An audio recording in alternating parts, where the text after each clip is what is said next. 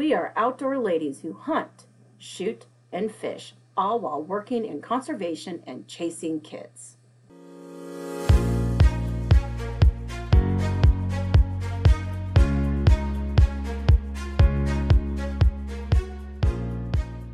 I am Julia Plugge with the Nebraska Game and Parks Commission. I'm Rachel Ellis with the Iowa Department of Natural Resources. And I'm Tana Fancher with the Kansas Department of Wildlife Parks. Follow us on our outdoor adventures.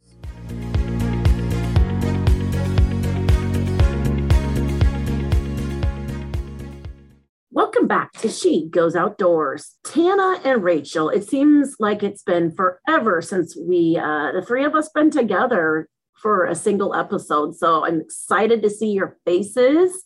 Uh, welcome back. You know, before we jump into this week's topic, why don't you share what kept you from the microphone? Tana, well, what have you been doing? Oh man. Um, so Kansas recently transitioned to remote work. So we've been a little bit busy just trying to make that transition possible. Um, unfortunately, due to the uptick in the Delta variant, we um, our leadership decided that was the safest route for us. So that's kept me a little bit busy. Um, also, just transitioning into the fall, Kansas has made the decision to postpone all of our current hunter education classes that are in person.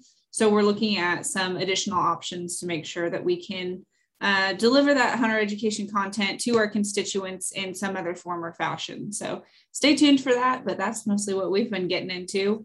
Rachel, what about you? Oh man, it uh it gets summed up in three words. Iowa State Fair. We uh, uh-huh. uh, we were so excited to see everyone out at the fairgrounds this year. We have a pretty open building, so we we continued as normal and we're able to have our BB gun range and, and our fish and, and just welcome folks out to the fair. So that's what's uh, kept me pretty busy the last few weeks. So um, we've now shut it down for another season, back to the microphone and excited to, to talk about to, today's topic. Rachel, I've been spending time at the fair just like you. Well, Nebraska State Fair. We actually just closed the doors on our state fair on Labor Day. So it is fresh, freshly completed. Uh, we also had a pellet gun op- range open. Saw a lot of smiling faces, so excited. Well, we had masks on, so you could see a lot of uh, eyes that were giving you that smile look. Smiles. Uh, yeah, we also had a, a big aquarium open, so it was it was great as we transitioned safely into normal. I guess we could say normalizing um, also getting ready for a number of other fall events. So it's just it's been crazy, and but it's it's glad to be. I'm glad to be back on the microphone with you as we move into September. September one kicked off a lot of hunting seasons here in Nebraska. I've been watching the Facebook world and seeing a lot of dove hunters. Our teal season opened up in Nebraska. And I think the same goes for your states where September 1 opened up a lot of hunting opportunities. And I just happened to be reading our Facebook posts and our She Goes Outdoors email account one day, and I caught a message caught my attention from someone, and I recognized the name. And this individual was talking about um, big game, hunting big game, and enjoys the hunting world. And as I, it like finally dawned on me that I, I know this individual, I know that this, this person, and I wanted to uh, bring her on to our show and, and have a conversation and interview her about her experience because uh, what she does here in Nebraska is it's perhaps maybe unusual. And so I wanted her to share her story. So, you know, our guest today is Jenny Prentice-Sill, wears different hats in the world of conservation. So I know Jenny to wear her official career title hat with Pheasants Forever. So I'm uh, would love for her to introduce herself and and talk about what she does for Habitat and Pheasants Forever. And so, in addition, we're going to uh, talk to her more so when she's wearing her camouflage hat too in the world of hunting. On her email message, she was talking about pronghorn hunting, and it tis the season right now in Nebraska. And so, again, that's why we're bringing her to the microphone and just to pick her brain about her have her share her story in the hunting world, hopefully draw some interest into some of our listeners perhaps wanting to try pronghorn hunting themselves. As an inspired pronghorn hunter myself, I wanted I want to hear her stories. Jenny, let's start talking about one hat at a time. Uh, please introduce yourself and tell us about your role with Pheasants Forever. Julia, thanks for having me on this morning. I'm happy to talk about yeah both my conservation career and uh, just my my passion for the outdoors, hunting, uh, and everything that comes along with it. I've been working as a wildlife biologist with Pheasants Forever since 2015, um, right after I graduated with my master's degree uh, from UNK, University of Nebraska Kearney, whose mascot, by the way, is the Lopers. So gotta, gotta throw that pitch in there. So I've been working with Pheasants Forever for a little over six years now. I started off as a farm bill biologist, and for about three years, my role was covering like a 10 county area. And my primary duties was working one-on-one with landowners and help getting them to do conservation work. Um, a lot of those were federal farm bill programs administered by the USDA. So uh, CRP is a huge one that's very popular. Everyone kind of knows what that is. You, you plant, uh, you know, permanent vegetation in the crop ground. Um, but then I did a lot of other stuff too, like EQIP, um, and these are all just acronyms, but there's programs all over the place, um, which helps do, you know, wildlife-friendly grazing plans, putting in some grazing infrastructure to make conservation-friendly grazing a little bit easier for the landowners, removing invasive species like eastern red cedar, and locusts, um, and just kind of all other other things as far as habitat uh, management goes. And then in 2018, I transitioned into a role as a coordinating wildlife biologist, which brought me to Lincoln, um, where I'm based out of, and I provide more of a statewide role where I um, kind of provide support to our biologists statewide um, who are implementing the Farm Bill programs. Um, there's a lot of there's a lot of weeds when it comes to some of the rules and regulations. And so I try to help keep them all straight while learning them myself. And I do still get out and work one on one with landowners from time to time. A little bit of everything, but it's been really, it's been a huge, hugely awesome, hugely awesome career so far. I get a lot of satisfaction going out and seeing a project being completed and the, just the wildlife response and the landowners saying, yeah, I'll take my grandson out. We're going to go walk for quail. I haven't seen quail in so many years and all those things. Jenny, is this something you always knew you wanted to do? Oftentimes on this podcast, we joke about the uh, winding roads that tended to bring us to our current careers. Did you always see yourself in that role? I didn't know that I'd end up in private lands conservation, but from like day one, I remember being, you know, a little five year old kid. My favorite shows were like Zoboomafoo and Wild Discovery and those kinds of things and I was really disappointed when our school books didn't have an animal in them. So I knew I wanted to do something with wildlife from the beginning. It just took me a while to figure out, okay, school to go to. I figured that out. I got a major, started volunteering with the local game of parks, getting some summer interns with various agencies and then uh, just kind of happened to fall into pheasants forever. So everything just kind of fell into place like it was supposed to, I guess. A couple really important things for folks that are are possibly or, or remotely thinking about getting into the field, just that that connection with you know volunteering getting out there getting boots on the ground and getting your hands dirty trying different things because it, it's kind of a reoccurring theme that the, the, three of us had no no idea how we would end up in this role. You know they were all different weird uh, crazy turns and only by doing and getting out and trying different things did we have a clue what direction we wanted to go. So you bring up some really great points and and the other one I wanted to mention was with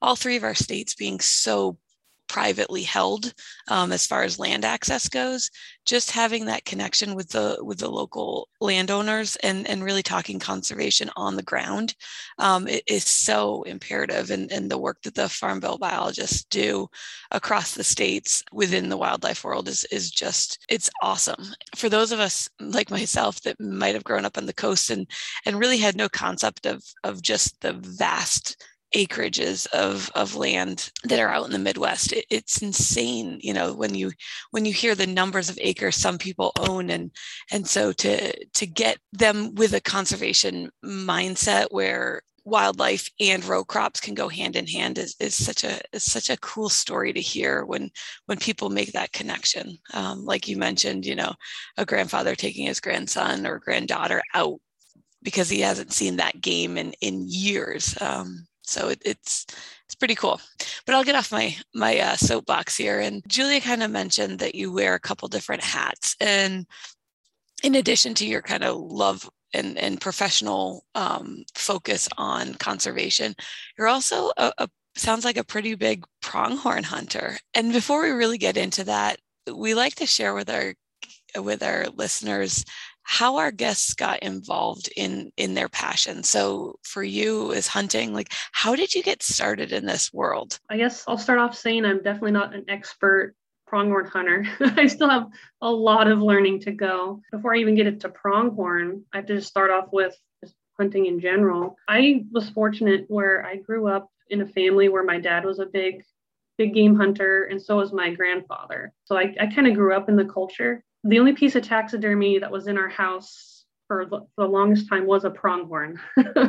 and so from like day one, that's been in my parents' house for as long as I can remember. Um, so I just remember always seeing that and just thinking, oh, this is just the coolest thing ever. But my dad's a farmer, and pronghorn season, the rifle traditional season, is in October, which usually corresponds with uh, harvest. And so pronghorn hunting for himself or even getting me into it just didn't happen. What he did get me into was huge was deer hunt. Uh, when I turned 12, I shot my first deer and was all excited about it.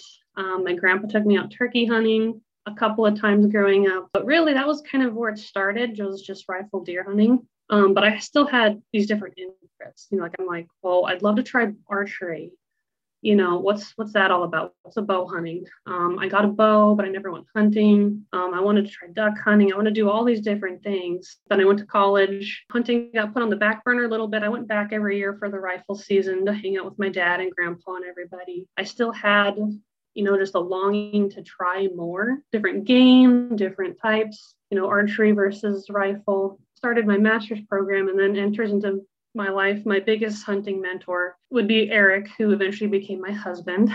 uh, I met him and we just got talking, you know, after class one day.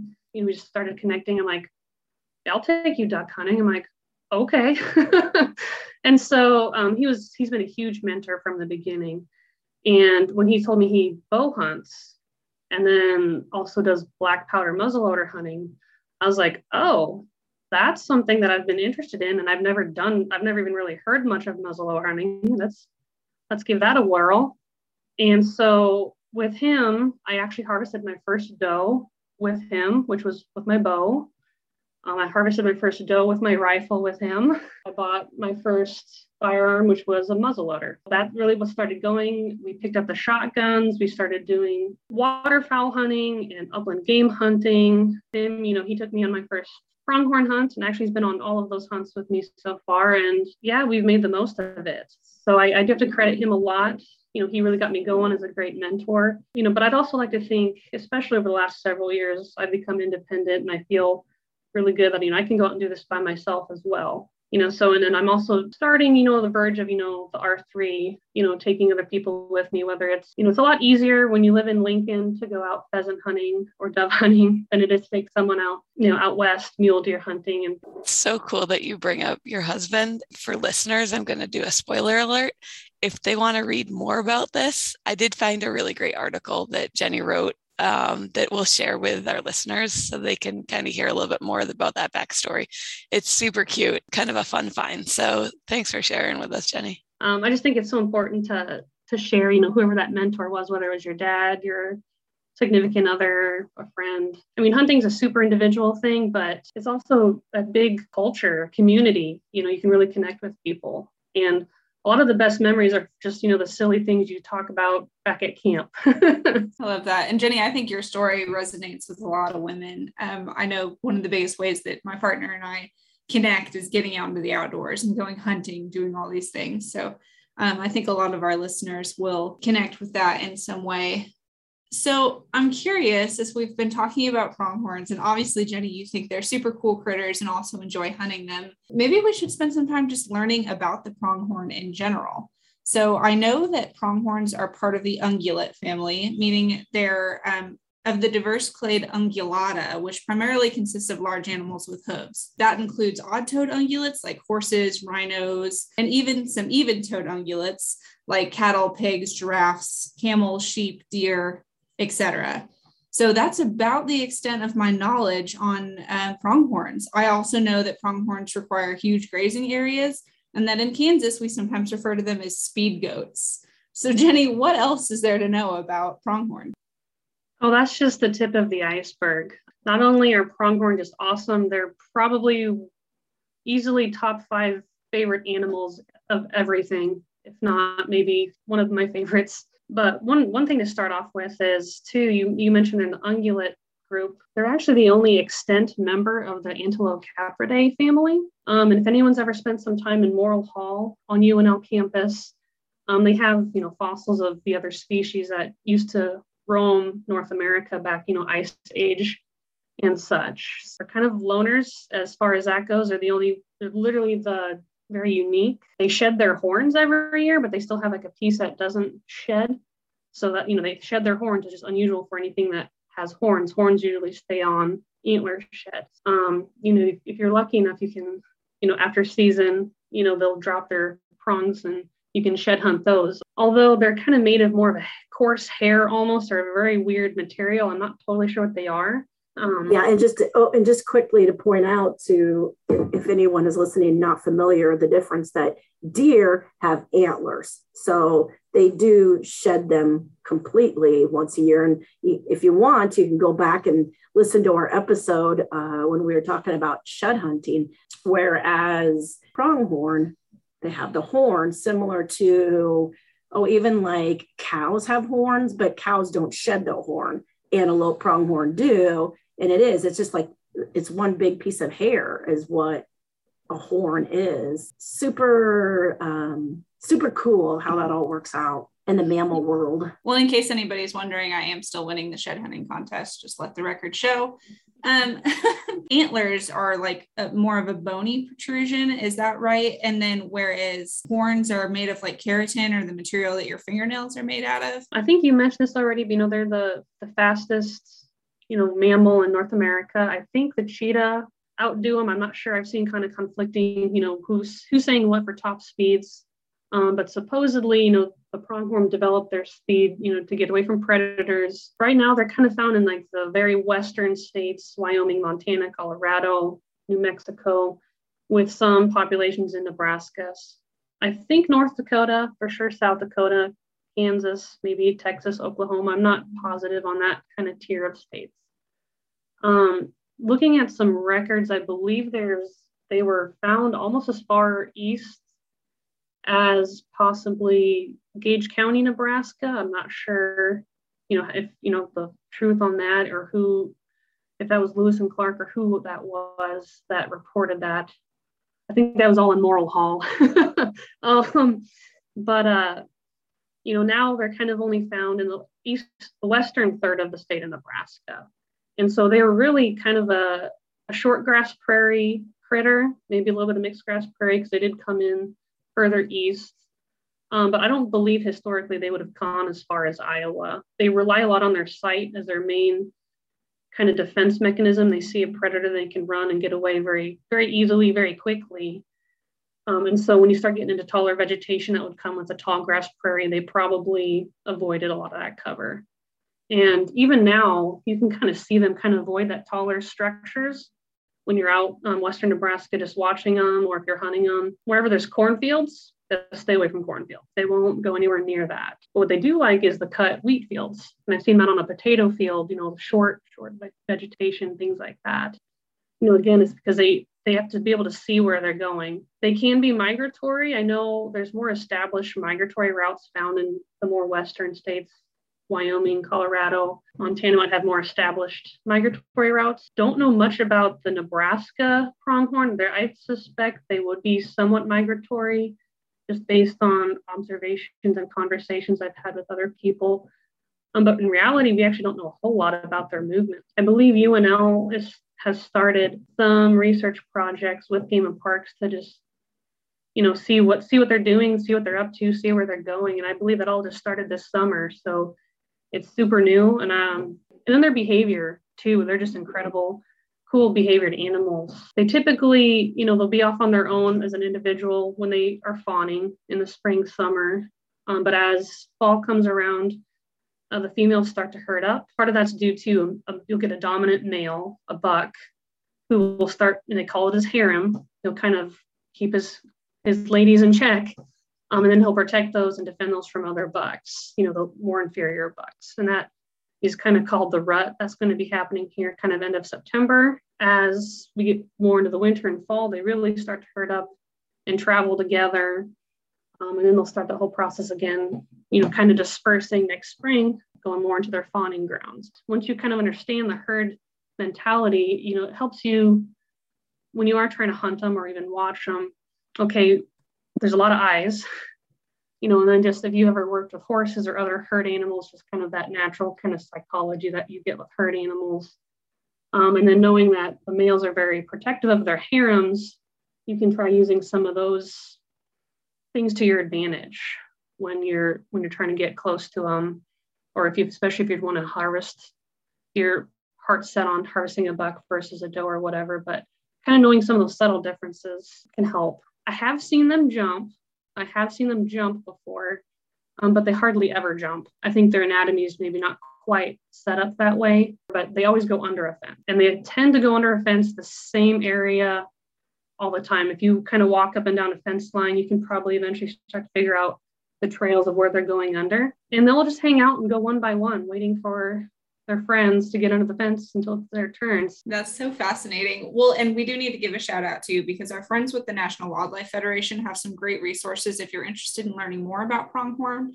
Um, so if you go to their website at www.nwf.org slash educational resources, there's a wildlife guide available where you can learn more about um, all kinds of different mammals and pronghorn specifically. So go check that out from our friends at the National Wildlife Federation. So, Jenny, something we talked about uh, before the episode started was the relationship between landowners and pronghorn. So, do landowners like having pronghorn on their land for the most part, or are they seen as more of a nuisance species? In general, um, especially from landowners I've met with, the majority of them see them more of a nuisance. Part of that is they go out on their crop fields, uh, they can do some damage that way, especially when you get into maybe the winter months where they're all congregated in their larger herds, you know, and you know, actively growing wheat fields, it could be a little bit of a problem. Um, so in general, most landowners don't seem to really care a lot for them, or maybe they're very indifferent. Um, it's very different asking for permission to hunt pronghorn than it is hunting for deer.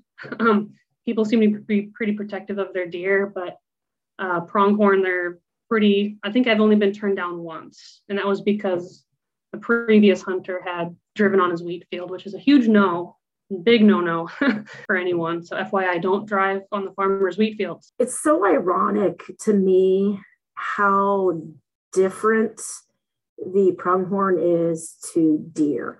I mean, you look at the two, you would think that they are similar, so similar, other than just a few features physically, but they're not. Like, you know, we talk about the habitat that pronghorn live in it's it's opposite of deer where pronghorn are out in the day you know like we talked about to protect themselves from uh, predators where deer are protecting themselves from predators by coming out at night so it's just so cool how these creatures are so different in different ways. I got to know though, where's your like where do you go in Nebraska then, Jenny? Where where are you spot? at? yeah, where's the spot, huh?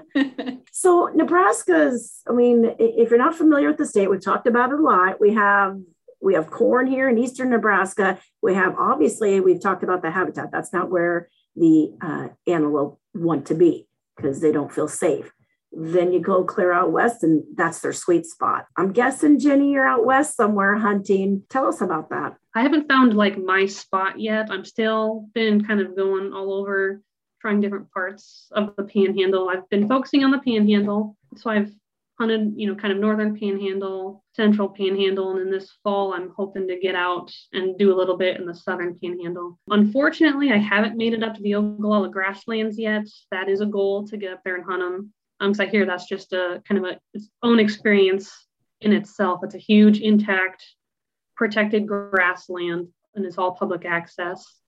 Um, but so no, mostly what I've been hunting has been private lands and a lot of actually field row crops kind of interspersed with some rangeland. Doesn't really sound like pronghorn air habitat, but uh, they do go out on those areas to feed and loaf and hang out.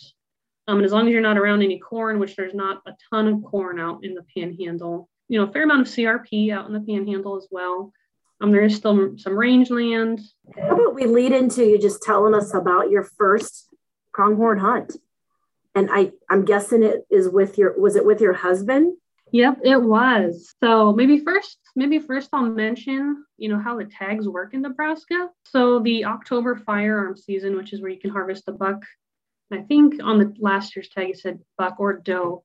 Um, but it's the rifle season is in October. It's about three weeks. They, that goes off of a draw. And so if you don't draw, you'll get a point. So you get extra points. So it takes it can take several years to draw before you can actually have a tag for that October season. They also draw for the muzzleloader season. Muzzleloader season is actually in September.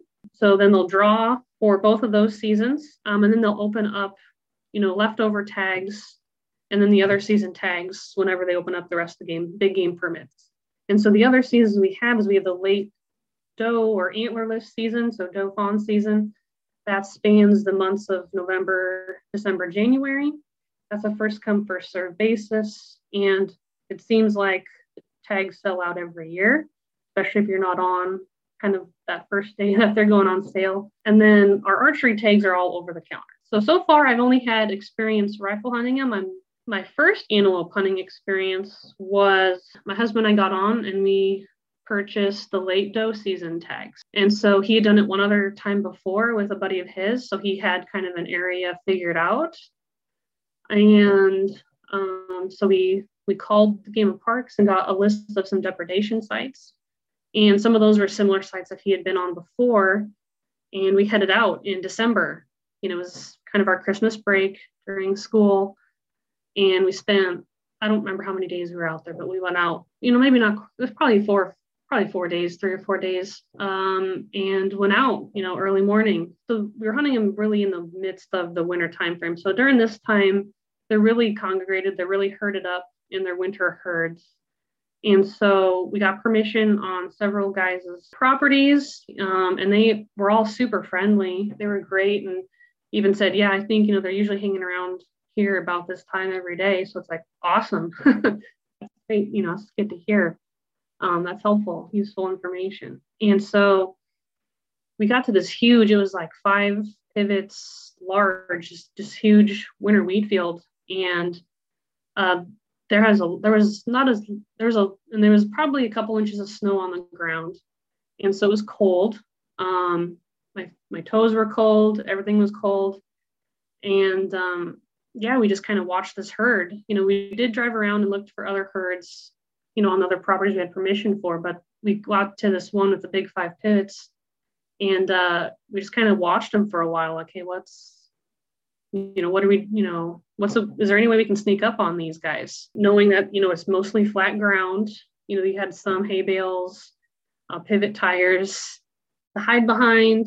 Um, otherwise, you're kind of up out in the open and they're out in the open, you know, there's hard to close the gap, you know, and, you know, as hunting season goes on, they get more wary, and they see a pickup truck and they'll run right away. So you have to even be careful okay, where do we stop and get out and park? But they run really fast and your opportunity is you know very very minimal if they don't stop um, and i'm not i'm not one that's super confident with shooting things on the run i know some people are but you know i didn't really get any shots off you know and we did this for you know a couple days you know kind of the same routine drive around look at the herd see which herd looked like we could get the best sneak up on them and then if we found a herd that was that way we would try to get up and sneak and set up um, and then one big thing i learned from that year's hunt was uh, the ground was pretty frozen.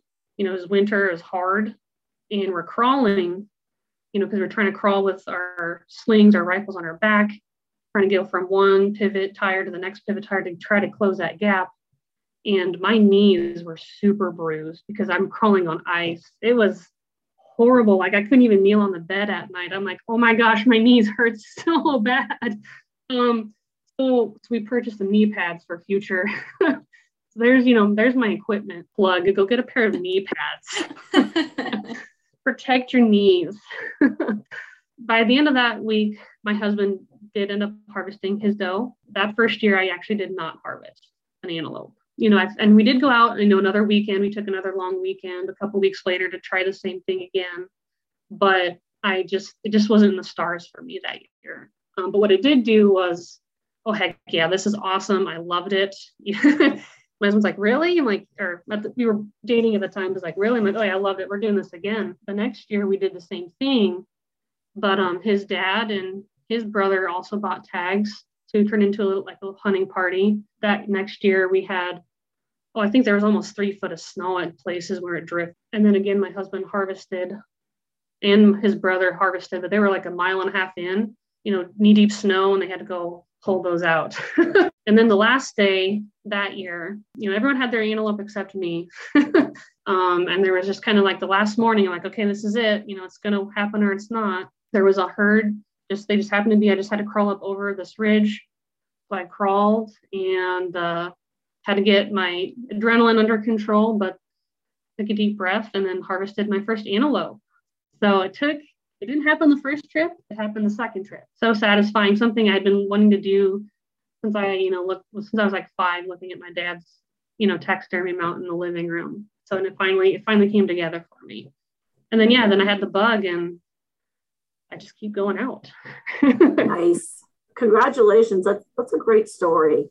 Yeah. Uh, I love how it, you know, your first time out was a learning lesson of make sure you have knee pads and you had the knee pads the next time and they're always little, packed right it's just those little things and every time you go out whether you're a novice to the field or experienced there's always something that you learn to make the next trip better absolutely so jenny it sounds like you had a really magical experience. And i know um, you know from my personal experience i'm kind of an adult onset hunter. I've only gotten into it in the past couple years.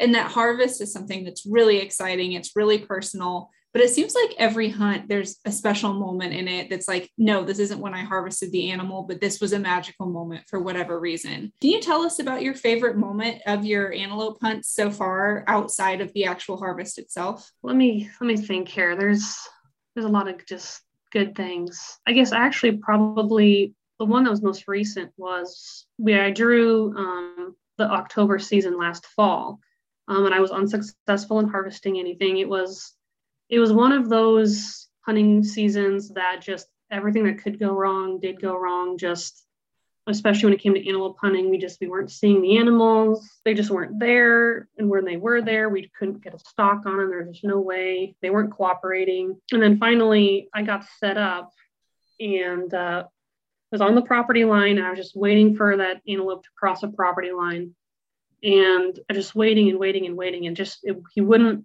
come closer he got close and i'm like just 20 more yards please like come on just sitting there just watching him you know he's a young buck i don't think he think i thought i was there. He just just wasn't interested in going my direction. Um, but that was probably maybe the closest i'd ever been to to an antelope. Um, the other shots i've taken on antelope have been you know 200 yards or so. I mean they, they're far out shots. Um, but this guy got within you know under 100 on, under 100 yards. So you know this is the closest i've ever been to one. And uh, just i was just kind of watching him just you know kind of looking at me or not just kind of looking in my direction know, looking behind him and just really got to watch his behavior for a while and i just thought that was you know i just kind of had to take a moment and be like you know it's not about the harvest it's about you know i'm this close to one of the fastest animals in the world and he has no idea i'm here and that's just something to enjoy. And so eventually he moved the other way, and there was I kind of knew he was he was gone, so I got out.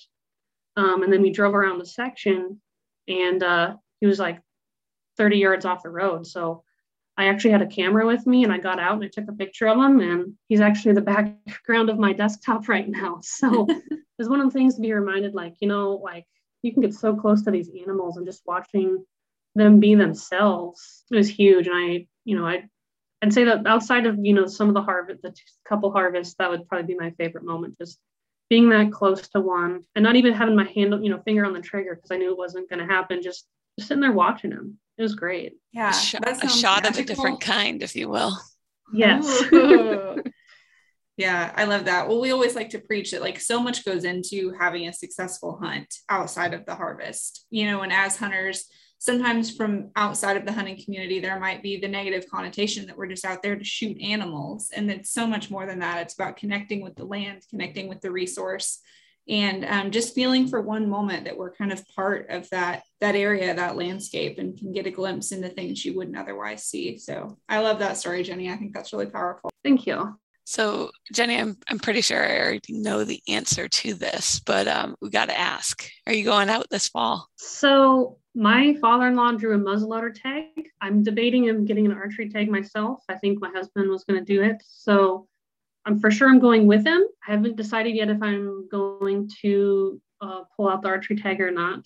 Um, part of that, I, I initially um, last year, I'm like, yep, I'm buying an archery tag every year in between I don't draw. And that was my intentions this year when he drew, because we had a feeling he would draw. But I am like six months pregnant now. And so crawling on my belly might not work. I'm going to go out, um, but my hunting experience is going to be a little bit different.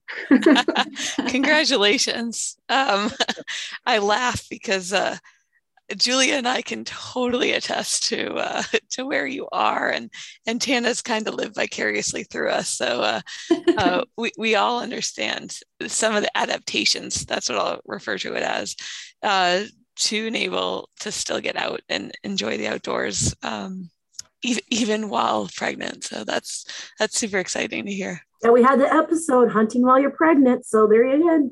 Go back and listen to our past episodes. We need like a hunting while pregnant wall of fame on our Facebook page where we post pictures of these gals. True. I'm so excited to hear. Okay, so we like to talk a lot about food on this podcast. It's our love. It, it, it's a it's a need. It's a desire. So Tana and Rachel, I have to know: Have you tried antelope or have you tried pronghorn meat before? I haven't gotten the opportunity. No. I've All heard right. it, that it's like you have to handle it like most game meats. If, as long as it's handled well, it tastes really good. Is that right? Yes, yes, you are exactly right. How about you, Rachel? Have you tried it? Yeah. Um, so Megan actually drew a antelope tag for Wyoming a couple years ago, and so I was a lucky. I luckily got to live vicariously through her and eat some of. Uh, they made antelope sticks, and they're stunningly amazing. So yeah. I highly recommend it. And Tana's exactly right. Like there is, it's just this weird thing that if you don't handle the harvested animal uh, almost delicately or correctly, that it will bring on a different taste or flavor to it. And that's, I've actually witnessed that myself where I've had an antelope where it was probably like shot on the run and then just kept running for a while and then and dropped and then drug through the field versus one that was um, hit instantly, dropped, deboned pretty immediately. And it's just so ironic how handled and cared for at the time of harvest can really make the meat tastes so much different. And it is, it's it's a delicious game meat. Jenny, what what do you have to say about that? I guess I'll first start off by just saying um, pronghorn is my favorite meat, even that's just a happy accident being my favorite animal. Um, you know, I just I love it in every dish. I love I've enjoyed every way it's been prepared. Um, I'll admit I've never like eaten antelope, maybe from the sagebrush sea out in Wyoming. Um, supposedly diet could play into that. I don't know, but you know, definitely my experience when it comes to all game meat though is, yeah, proper care. You know, uh, you know, immediately after the, the harvest. You know, I prefer to get things off the bone right away. You know, I don't like hanging. I don't like hanging meat. You know, the only time if I would hunt during, say, the rifle deer season, where or even the pronghorn season, you have to go get it checked in first. Um, but other than that, I goes it goes home and gets deboned right away. And pronghorn, especially, um, I don't know if we want to focus on that now or not, but well, first off, when you shoot, when you walk up to it, you're like, oh, this is smaller than I thought. like they look like a big deer, but they're actually smaller than a deer. And you're like, okay, you know, there's some ground shrinkage there. They smell weird. They don't have a good smell to them. Um, and it's like, whoa, no wonder people think they just taste bad because they smell kind of horrible at times. Um, but what what we found is as long as you once you get the hide off, it's all in that hide, and then um, just take very care of getting the hide off, getting the meat exposed, and then the smell seems to kind of disappear. And another thing with pronghorn, especially, um, is, uh, and this is something we didn't know until you know we shot one of the first one of the first you know that my husband and I shot together. We had to drag it on the ground for a while, and then we flipped it over, and all the hair was gone. Um, their hair is super coarse, super fine. It falls out really easily. And so, if you have any desire to preserve the hide, whether you want to do a taxidermy mount or try to keep the hide, you have to take great care from the moment it drops the ground on what to do with that. So, you know, call up your taxidermist or a couple taxidermists ahead of time to be like, what's what are their tips? Um, and then what makes it easier to instead of just dragging things on the ground is if you get a sled, you put things in the sled and you can drag it back out to your vehicle real easily. Shoot it, get, you know, get it field dressed right away and then get it back to a Gambrel, get it off the bone right away, and then put the meat on ice as quickly as possible. And then I'm fortunate, you know, we have a meat grinder and a stuffer. We do all the processing ourselves. So we make the brats, the sticks, the hamburger, all of it ourselves. And so I can see from okay, the moment it was in the field to the moment it gets in my on my kitchen table exactly, you know, how clean everything is, trimming, you know, trimming off pieces of fat, whatever. Yeah, you really want to go as far as you can. I know I know not everyone has the capabilities or the desire to process the meat themselves, but at the very least, get it off the bone and on ice as soon as possible. Good tips. Thanks, Jenny. So I gotta ask then, what is your favorite antelope dish? My favorite dish. Oh boy, I might go, I might go with a classic here. I just like when you uh, the back straps, grilling those up, wrapped in bacon with uh, cream cheese, jalapeno sauce drizzled over it. Have mercy. People like to. Some people like to stuff stuff it. Um, if you kind of drizzle it on top, then all your cream cheese doesn't melt away and fall away in the grill. but the other thing I think in general, what I like about antelope meat is I like how it smells while you're cooking it, like when you're browning the hamburger. Um, I just like how it smells. Um, and then, uh, yeah, if you do the brats or sticks, those are pretty good. So, Jenny, can you describe how the smell is different from like browning beef? Is it more like sagey, earthy smelling, or what? What about it's different? I wouldn't. At least what I smelled wasn't really sagey. It was probably a little bit more of a an earthy kind of smell to it. It even smelled different than like cooking deer. Even there's a very distinct, subtle difference there. And then the, my favorite part of game meat in general is just when you brown the hamburger, there is no fat and grease to drain off. You can just throw your spaghetti sauce right on top and and roll. I gotta say, when when she started, Jenny, when you started talking, I was like, well, clearly it's any meal that she's eating currently, right? and then you go like quick, take a right and get grilled with jalapeno cream like hello that sounds amazing. So uh, anytime you're making it and you want to share uh, tana julie and i are absolutely available for a for a dinner party. So uh, just let us know.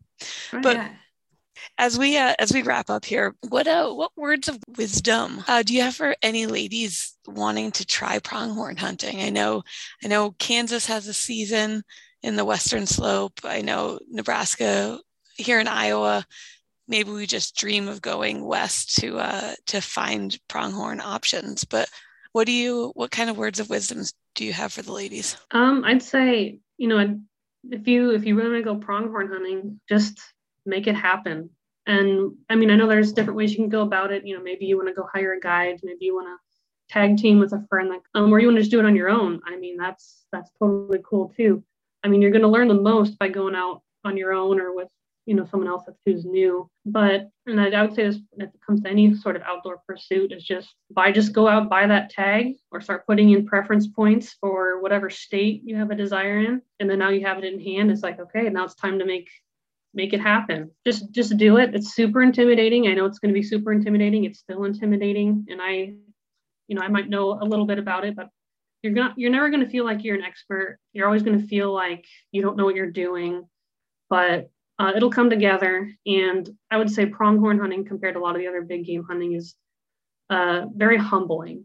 You know, because you're going to you're going to mess up a lot. They're going to run away from you a lot but, but you're going to find a connection to the earth i feel in a, way that's different than than what you experience in other pursuits um, i mean you're literally face down in the on the earth on the dirt so um, yeah i just say buy that tag or put in that preference point and make it happen There's- thank you so much uh, jenny for this great conversation inspirational messages for us females us ladies to get out there and, and try hunting and pronghorn hunting in general. So uh, thank you for all that. Before we officially wrap up, those of you that follow us on Facebook, seen a couple weeks ago that there was a contest on there uh, to win some She Goes Outdoors gear and some shooting month gear. And so